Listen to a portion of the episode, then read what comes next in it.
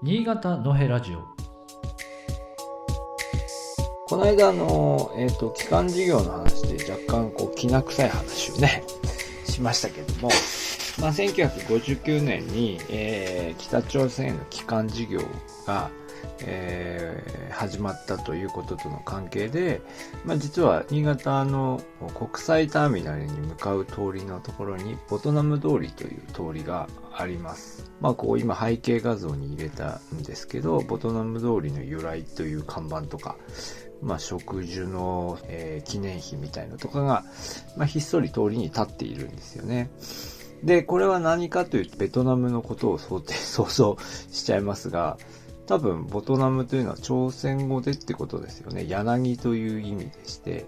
まあ、新潟というのはどうして柳なのかすいません。あんまりよく知らないんだけど、まあ、竜都と言いまして、えーまあ、柳の町というふうにもともと言われているわけですけど、まあ、その新潟に、えーまあ、要するにその、まあ、全国から新潟に集結して、えー朝鮮に帰っていった、朝鮮に、えー移動していった人たちが、帰還した人たちが、まあ、それを記念して、えー柳を植樹したと。まあ、そういう経緯で、えーさっきちょっと調べたら300本ぐらい植樹したんだそうで、まあ、結構な数の柳が、まあ、その通りに植樹されたと、されています。でも、その元々柳の町だから、そのどれが植樹されたものなのかは、ちょっと私もわからないですが、で、まあ確かにこう、街路樹として柳はね、確かにあるんですよ。うん、ただ、1959年に植樹されたものがどれなのかっていうのは、ちょっとよくわかりません。で、今ここに背景に出てるような看板をこうご覧いただくと、ちょっと字がもうね、これ5年前、調べたら5年前に撮った写真ですけど、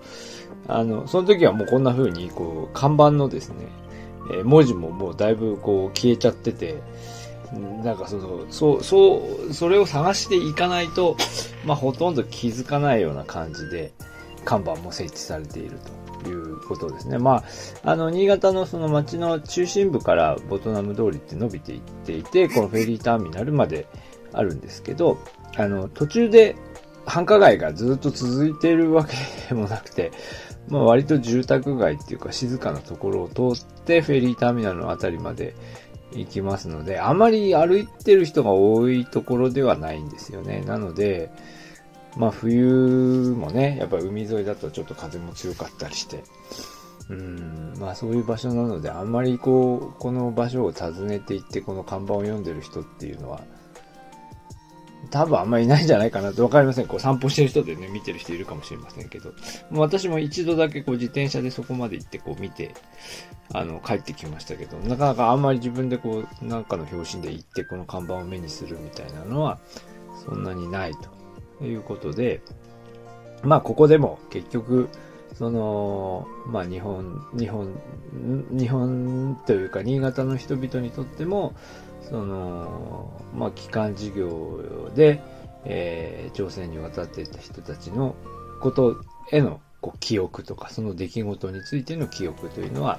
まあ、だんだんこう薄らいできているのかなっていう印象を、まあ、この字を見ながらね、えー感じるところなんですよね。えー新潟市内の人しかわからないと思いますけど、磐梯高校とかですね、えーのあるあたりに、えー交差点のところにこの今のこの看板が立っていて、で、そこを曲がっていくと、あの、国際フェリーターミナルの方に行くというような位置に、えーあります。新潟のへラジオ